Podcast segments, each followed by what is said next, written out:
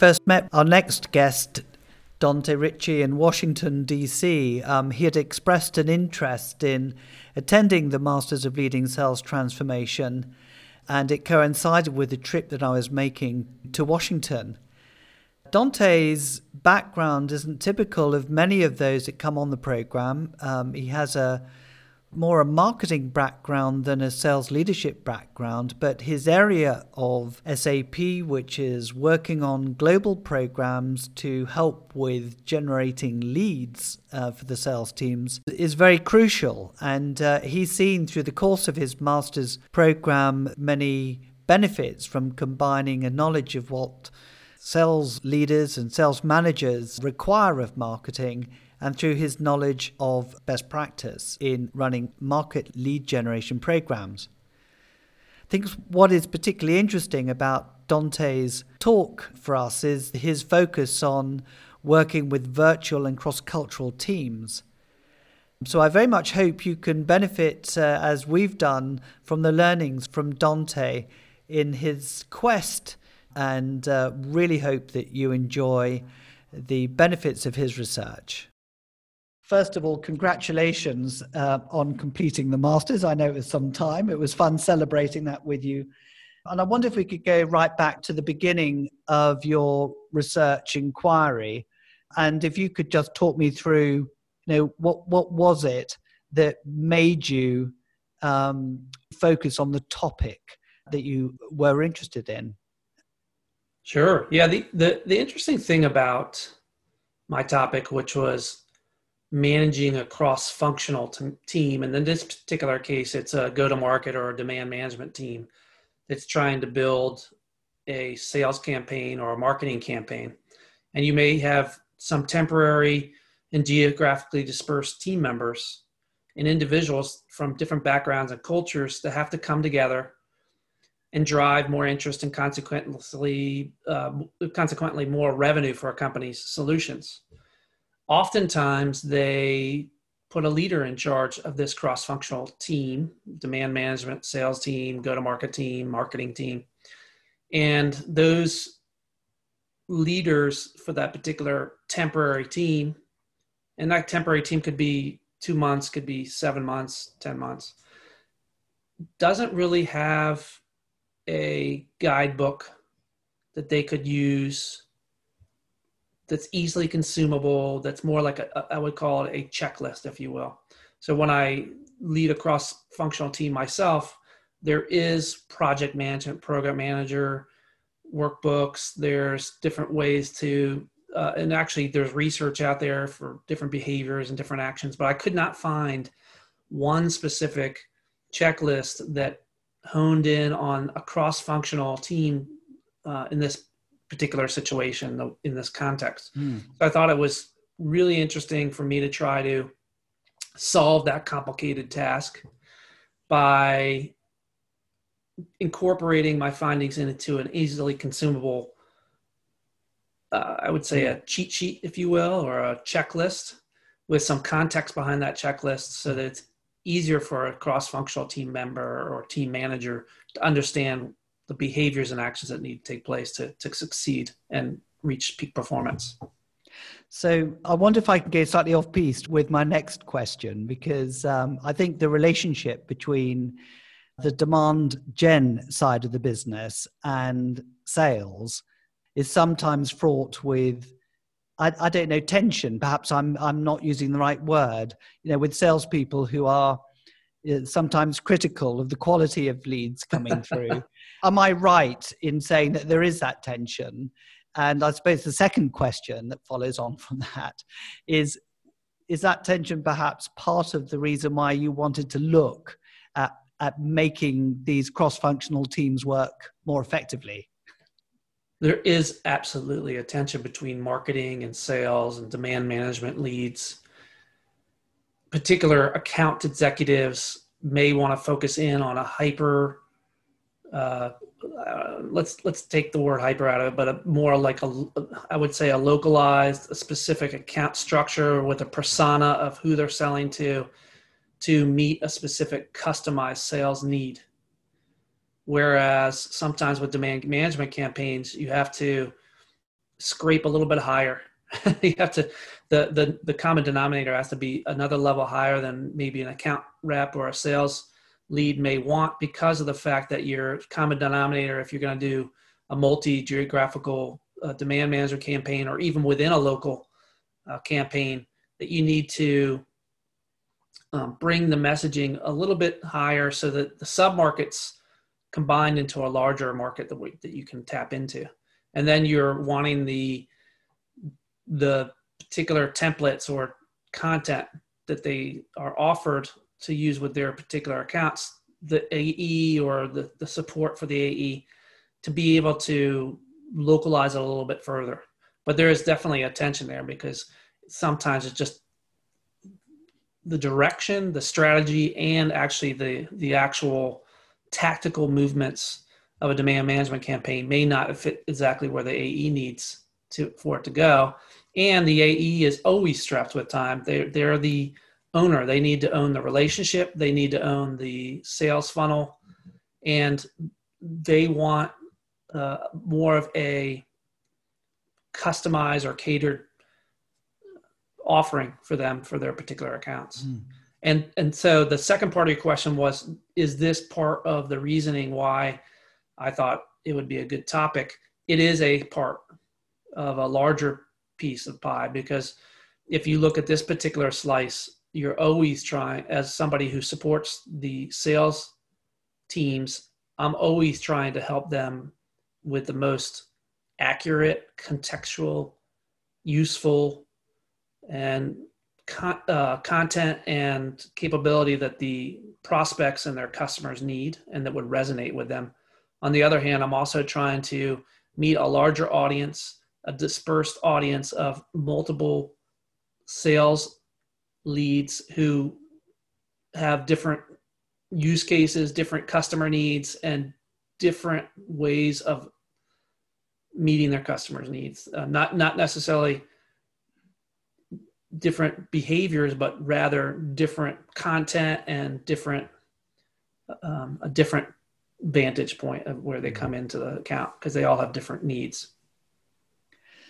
Well, that's uh, yeah, that's really really interesting, and and the reason why you sort of chose this sort of research inquiry, I guess, was based on you know your own personal experience of some campaigns being very successful because they seem to be run in a really good way and others that haven't been. Um, so i don't know if you want to comment on on on that side of things.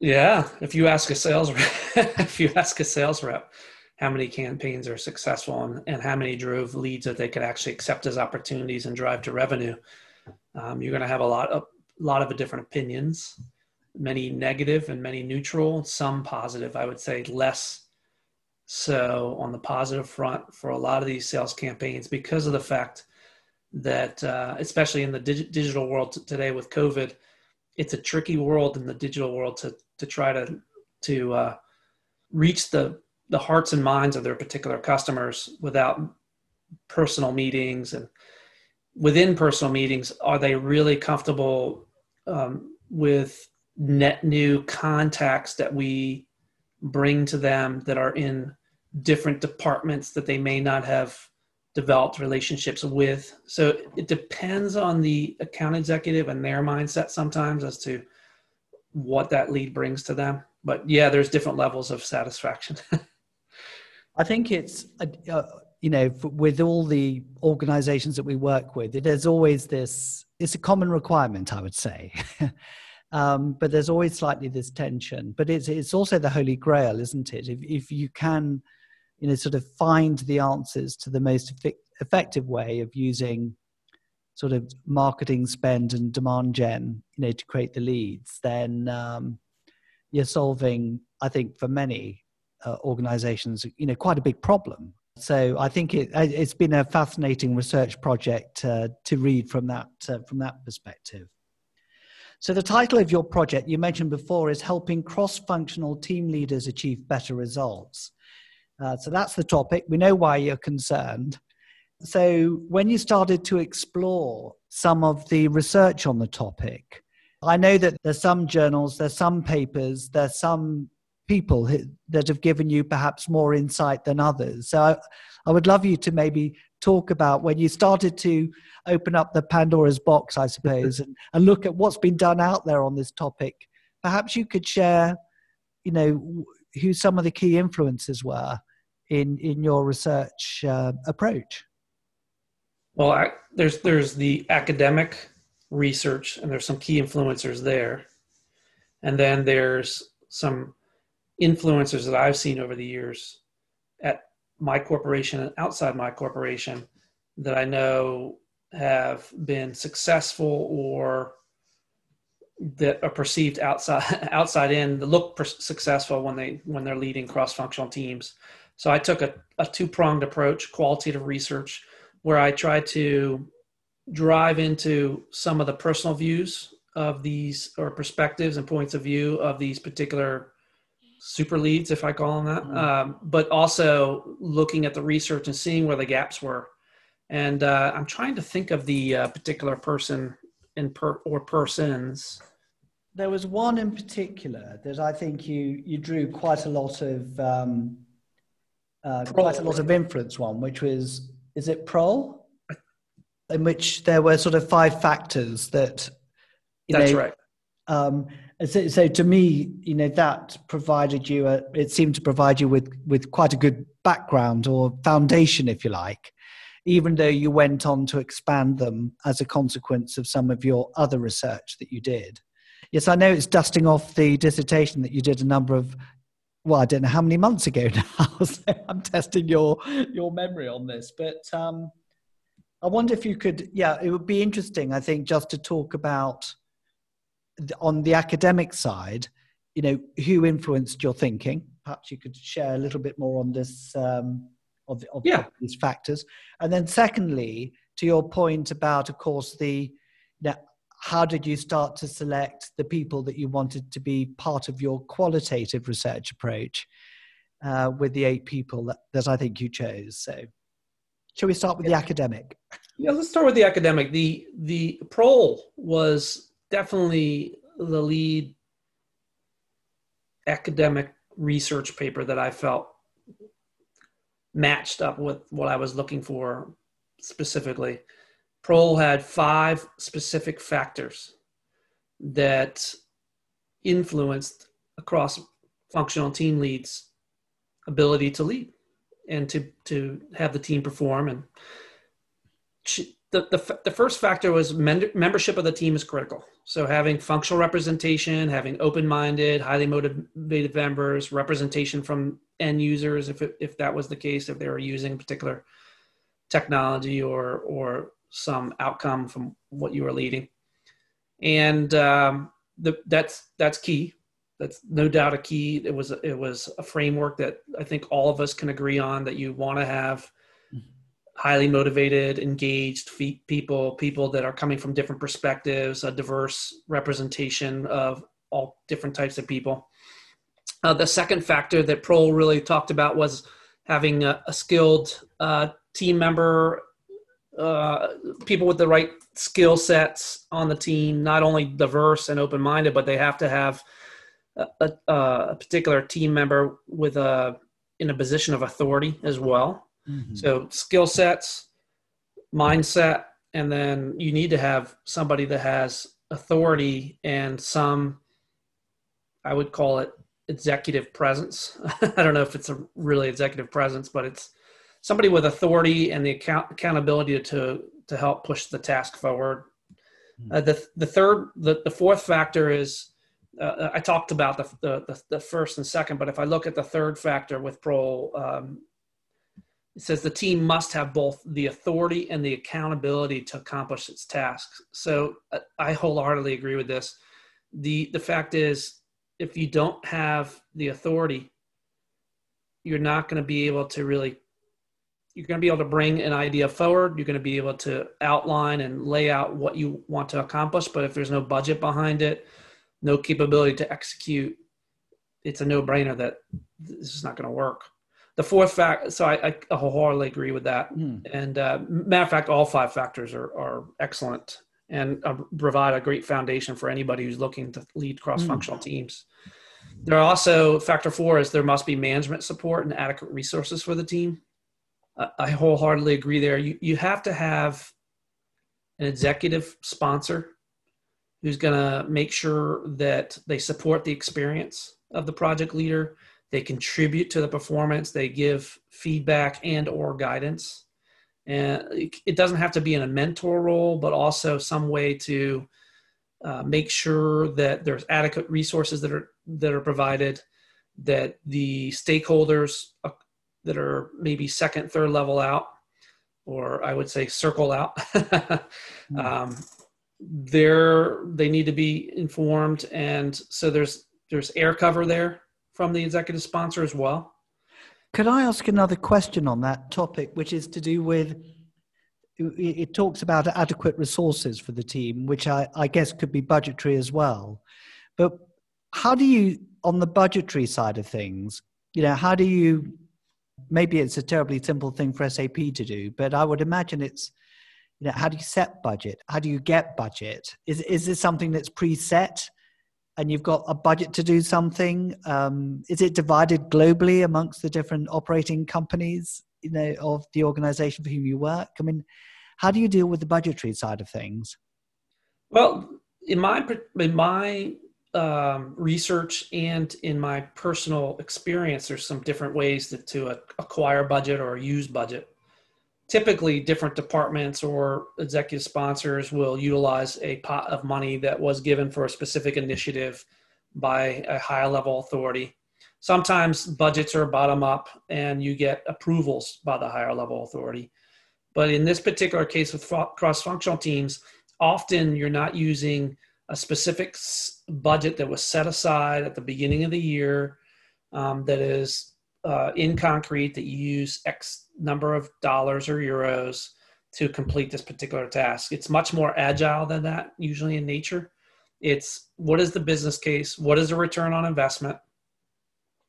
How can we u- use this to achieve our particular goals? And then who has skin in the game? So typically, um, if you're a particular executive sponsor for a project, you want to make sure that there's budget involved. You want to make sure that everybody that has skin in the game, whether it's the sales team for a particular region, a product marketing group, and an industry group, that they all either contribute to the budget or have some type of say as to what the budget will look like. Hmm. Uh, so, for instance, if you're doing a go to market campaign that will affect the US, Australia, and Germany, for instance, you're going to want to make sure the general manager for that particular sales group is signed off but also may provide small amounts of budget just to show that they're going to be uh, part of the team and not just uh, if, if so for instance if i talk to the, the sales lead in australia and say hey i'm doing something around this particular go to market campaign to help your sales group oh that's fine keep going. That's typically doesn't enable or mm. get that team engaged. What what I find is okay, we we may have a twenty thousand or fifty thousand dollar budget. Within that fifty thousand dollar, our core budget, our core marketing team or our go to market demand management team will give you twenty five thousand dollars. But we want to run this through your particular market unit. Are you willing to put ten thousand dollars uh, in addition to that so that your team has buy-in. And on top of that are you willing to give a percent of that of your particular marketing um, unit lead as part of the extended team? And also will you commit to uh, helping enable your particular sales members on your in your particular region to utilize this campaign along with the market manager? So it's it's a budget connection to help them get a little bit more engaged to see how serious they are but also for the not only for the creation and the build part of the demand manager campaign but the run part of the campaign. So everybody has skin in the game and they're accountable. Well that's great. I'm sorry there's probably a bit a bit of detail there which actually i found very interesting but i i can see how that is a very good way of getting as you say buy-in you know to that sort of guiding coalition that you also, I think you referred to that also in your research. Um, uh, so we've done four factors. The fifth factor? Fifth factor adequate internal and external communications. Uh, I know you, Phil, have probably seen communications that were overdone, daily communications via email, updates. They're flooding you long, long drawn out emails that you prefer not to read yeah. in full. So uh, the communications aspect of this can't be uh, understated because as you build and you run this particular go to market campaign along with the sales and marketing as a, a cross functional team and maybe even services and other interested parties there's stakeholders at different levels and have different needs so an executive stakeholder doesn't want to see the the uh, the full breadth of activity but would rather see the return on investment the main issues and the main uh, outcomes. Yes, I love the I love the quote. I wonder if I could just draw it out from your your paper. I think it was um, according to the results of a study by Patrashkova, Volzdoska et al. there's, there's a consistent curvilinear relationship between email and team performance. They state that email should be used with constraint to avoid information overload, uh, since everyone on a cross-functional team can write emails whenever and where at, and at whatever length they want. And they found that combining frequent team meetings with a high frequency of cross-functional communication appears to be the most conducive to team performance. And I know that some of your research goes into this topic uh, later, which I'd like to come on to. So that's the fifth factor. But I think that um, I think that during the course of your research study, um, and perhaps through the process of the qualitative research you did, uh, you began to identify other factors that you felt were were fairly critical um, as well. So I wonder if you can share, first of all, how you went about selecting um, the practitioners, if you like, that formed part of your research inquiry as well. So we've covered a bit, you know, the reading and some of the key influences there. But how do you select the um, the team of people that you engaged with to further your inquiry? Yeah, so I had mentioned that I wanted to interview certain people that I thought were exemplars of cross functional team leadership. Uh, and some of them what i would do what i did was i started out with a list of uh, many over the years that i had worked with and started thinking about some of the interactions and outcomes and some of the qualities that i would want to that i would thought would want to be emulated by a cross-functional team lead but also when i started talking to these different people and giving and give them an idea of where I was going with this particular research or or the topic. Before I interviewed anybody, I also surveyed lots of different people across the, the organization that I was working with, SAP, to find other exemplars that I wasn't aware of. So as I expanded out, um, then I picked a top 10, if you will, of different folks. And I would say uh, several of those folks that I ended up picking were admired by many, but I didn't have a personal relationship with mm. or had not worked personally with. So, but I had received kudos uh, and contextual descriptions of how they lead from others where uh, it piqued my interest that I would want to talk with them. But I know that I think was it three of those that you reached out to that you didn't have a relationship, didn't respond, but you used you used some word of mouth, I think, uh, recommendations from some of those that did respond and uh, built up your list of interviewees that way.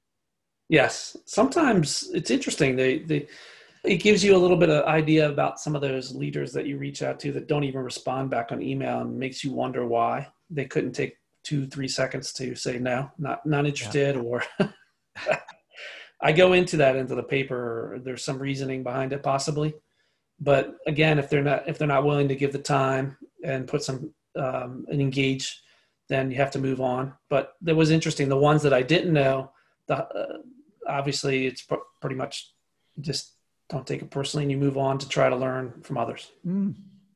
Well, it also highlights the importance of relationships and and so on, which which uh, again is important in these cross-functional teams. Okay, so um, yeah, so you chose. I think you had eight people. Is that right? Uh, That's that correct. formed the basis, and I know that you've you've identified a list of questions that you wanted to ask them, but I don't think we need necessarily to go into those in detail. I think what's what's really interesting is to look at the process that you went through because I imagine you had quite a lot of data, you know, from interviewing eight people.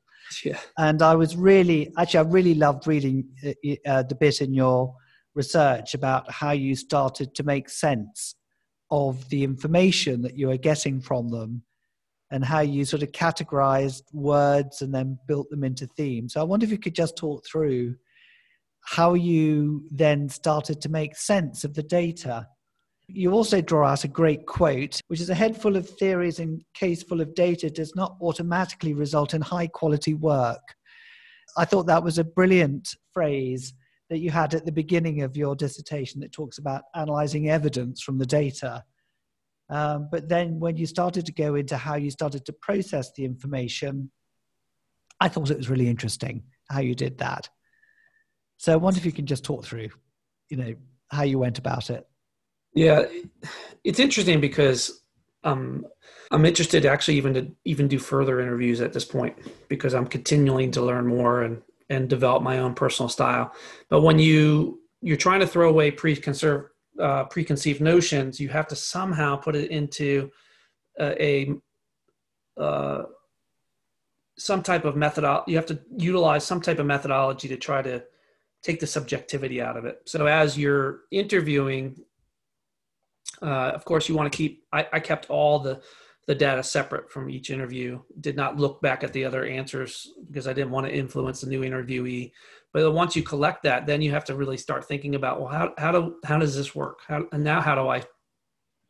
I think I know what those qualities are or the actions that a cross-functional team man lead needs. But now that I've gotten all these interviews, is there something I need to glean out of here that um, I didn't really see it at first? So then I started going through uh, the different interviews and I highlighted them in different colors, the content in different colors, as to negative behaviors or ne- actions that produce negative consequences that I saw in quotes from the interviewee, neutral, positive, advice. So I color coded all kinds of different um, things. I also separately in uh, a couple different spreadsheets, one Excel spreadsheet, I put in a list of 35 or 40 different behaviors that I uh, heard in the interviews and read in the research.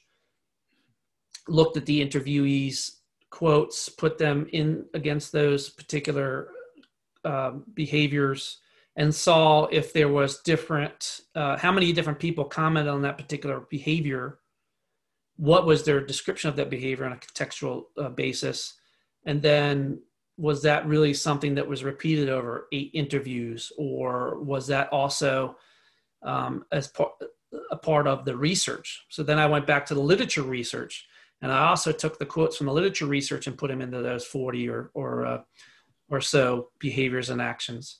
And you start seeing different patterns. Uh, when you also uh, what i also did is i also took the eight questions that i had uh, corresponding to the eight interviewees and put in another matrix where I put in the question, the interviewee, the question number, the, the question type. What, what was the question? What was the response? And I also did a, uh, some type of uh, color coding there where I saw uh, where there was like answers, where there was disparities, where there was gaps in the answers. And so that way I looked at it in, in three or four different uh, ways. And every time I cross analyzed all those different um, ways that I floated the data up and, and surfaced the different contexts of that data, I was able to then contract the specific behaviors into more themes, thematic behaviors, contract the actions more into a thematic set of actions. And also, it changed the way I looked at some of these actions and the way I, I looked at some of these behaviors because when you start putting uh, these things in different ways, you start seeing different patterns that you never in correlations that you never would have seen before. Yeah, I love the way you talked about it in your in your research study, and I have to say I empathized with it because I, I went through two years of my my doctorate looking at data and getting nowhere with it. And it wasn't until I started to recalibrate the data and look at look at it in in a different way that uh, that one had the breakthrough. But it's a wonderful process, isn't it? When you start to see shapes and new ideas emerging that perhaps you didn't expect before, and it, it then becomes exciting. You know, we're breaking new ground. We're we're seeing new patterns. So, could you tell me what perhaps are some of the uh, you know what some of the surprises were for you or some of the words that surfaced that you hadn't uh, come across perhaps in your literature Ooh, research? that's a really interesting question. I have to really reach back. Uh, well let's start with uh, uh, let's well let me see. Let me think about this because when you're a, a cross-functional team lead a manager a leader you know if you've gone through a master's program or academia or you're you're um, just a, a, grade school graduate and never even went to college you know there's certain things that um, you seem to, seem just natural to some and not natural to others but whenever you're talking to others uh, you always want to understand the why behind things the why is the hardest thing to agree on or to communicate on. So if you're doing a uh, particular, if you're doing a particular uh, demand management campaign and you don't explain why, what you think the return on investment is, what you, why is it important for you as an individual team member to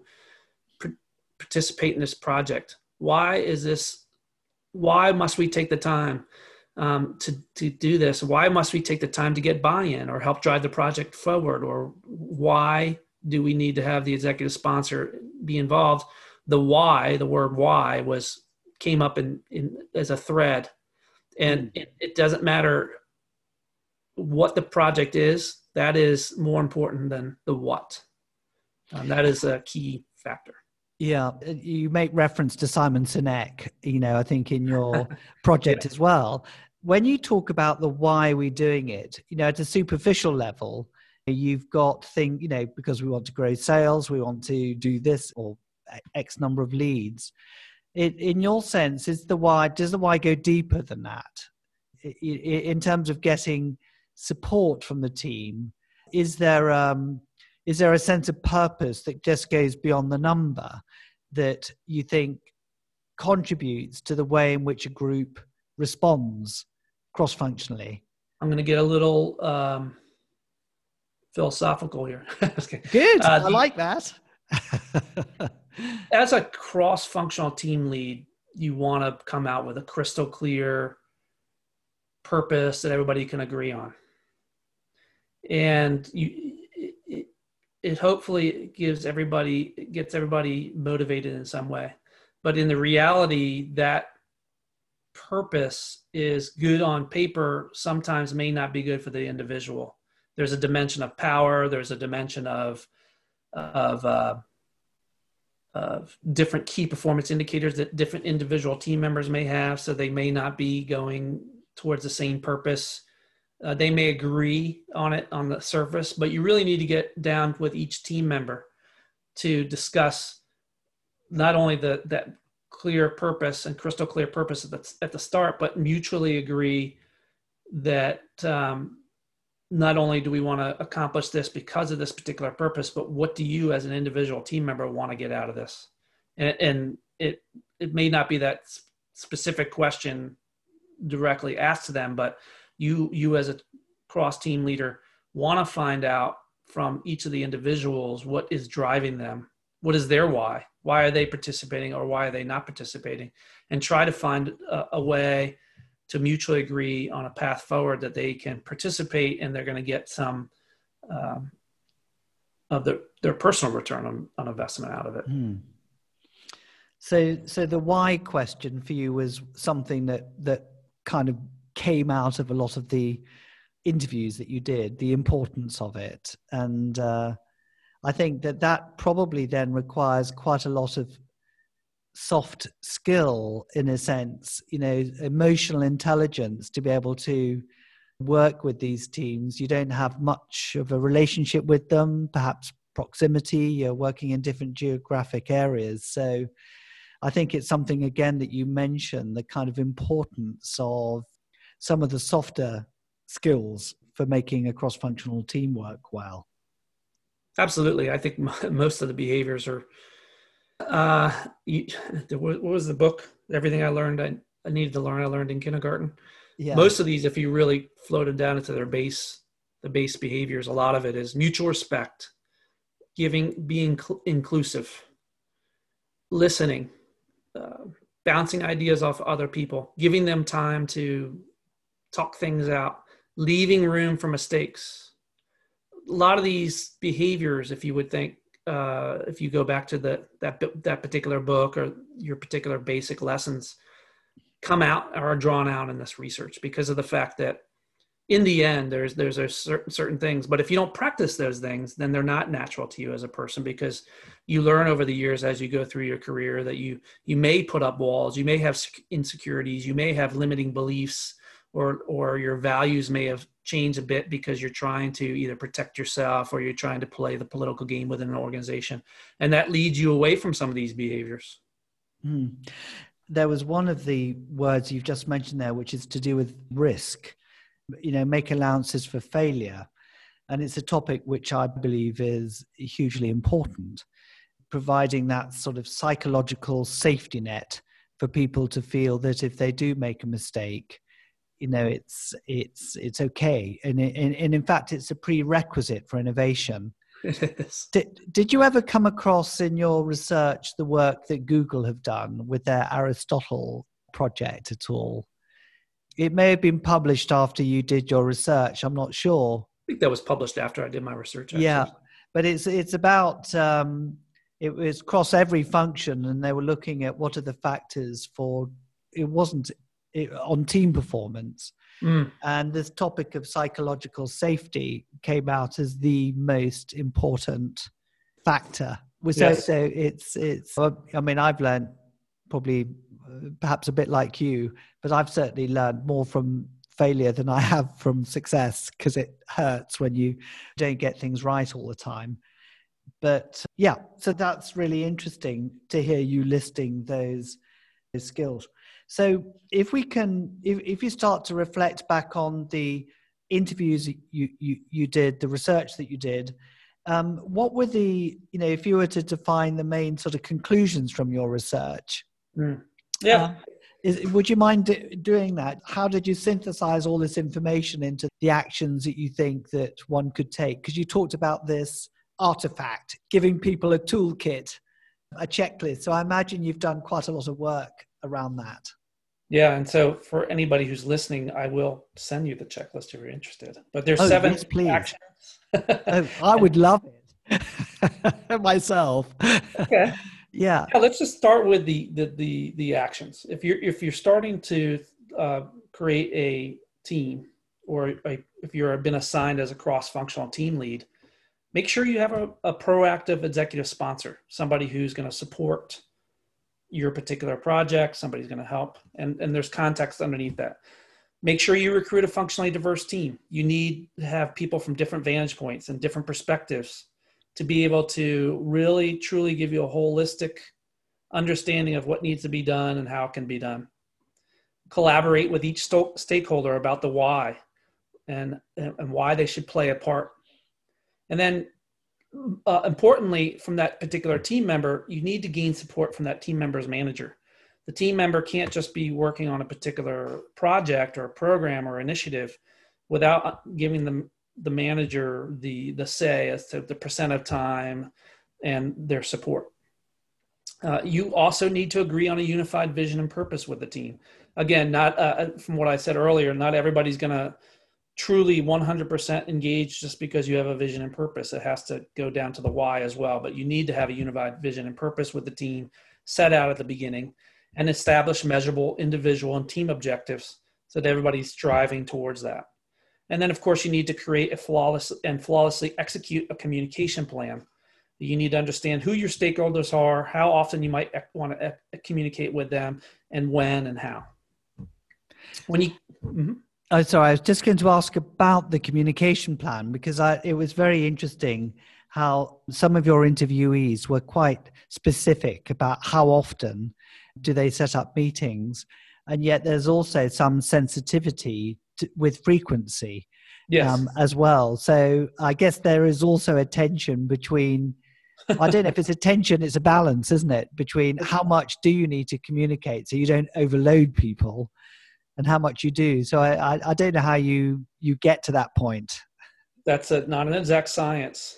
That's when you start talking talking about uh, when you start thinking about the, the the the culture within a company and the highest paid person in the room that wants to be communicated with and how often. Sometimes it's dictated to you in certain in certain aspects. That's a, okay. So that's part of the yeah. The I guess each team is going to be slightly different, and as you say, whilst you talk about teams, you also talk about one-on-one communication. You know the importance of actually having one-on-one conversations with uh, with people as well. That's correct. Yeah. Yep. A lot of uh, a lot of one-to-one communication, but you don't want to overflow the person or overload the person, I should say.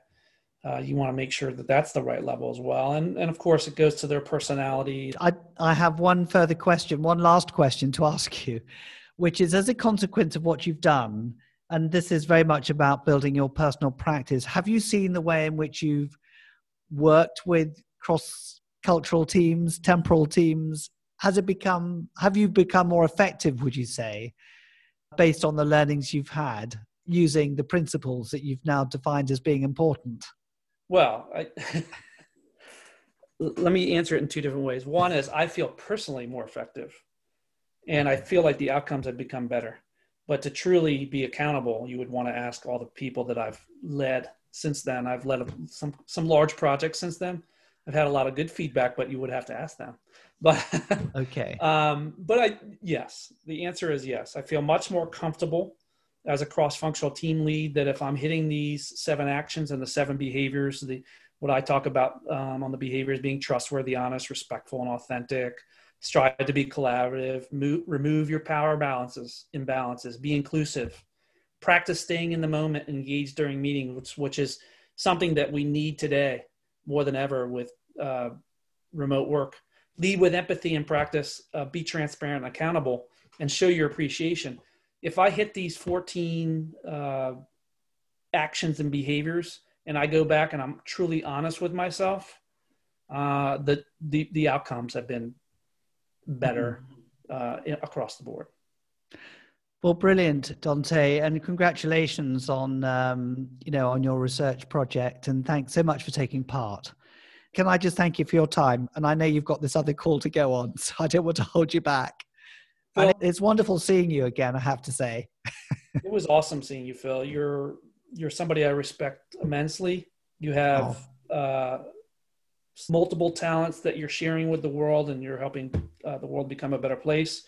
You're also making sure that um, the the career of a salesperson is uh, being evolve is you're helping it evolve in a way that it needs to evolve. And so I'm, I'm, thankful that uh, i was able to ch- give a chance to talk, talk to you today. Oh well anytime you know I, I just love this being able to reconnect with you know with as many people as i can and uh, um, I could spend all my time interviewing, you know, the students who've been through the program because it's awesome, you know, what everyone's achieved. so, so for me, it's just wonderful to reconnect so, what's your selling approach like? Are you selling in a way that your customers want to be sold to? From our research, only 10% of salespeople sell in a way that customers want. But what do customers want when they're being sold to? It's no secret that here at Consalia, we've embedded the sales values and mindsets that customers want to see in salespeople into everything we do, from our sales business school through to our sales transformation offering. So, how do you know whether or not you've got them? We have a very simple mindset survey to see if you possess these key values. It's really straightforward to use, will only take a few minutes to complete, and you'll be sent your results straight after. You may be just a bit surprised at the results yourself. Check out the show notes at the end of this podcast episode. What you do with the results next is your choice. We're happy to dive deeper into these results to discuss what they mean or even explore the idea of finding out if your customers see these key values in your approach.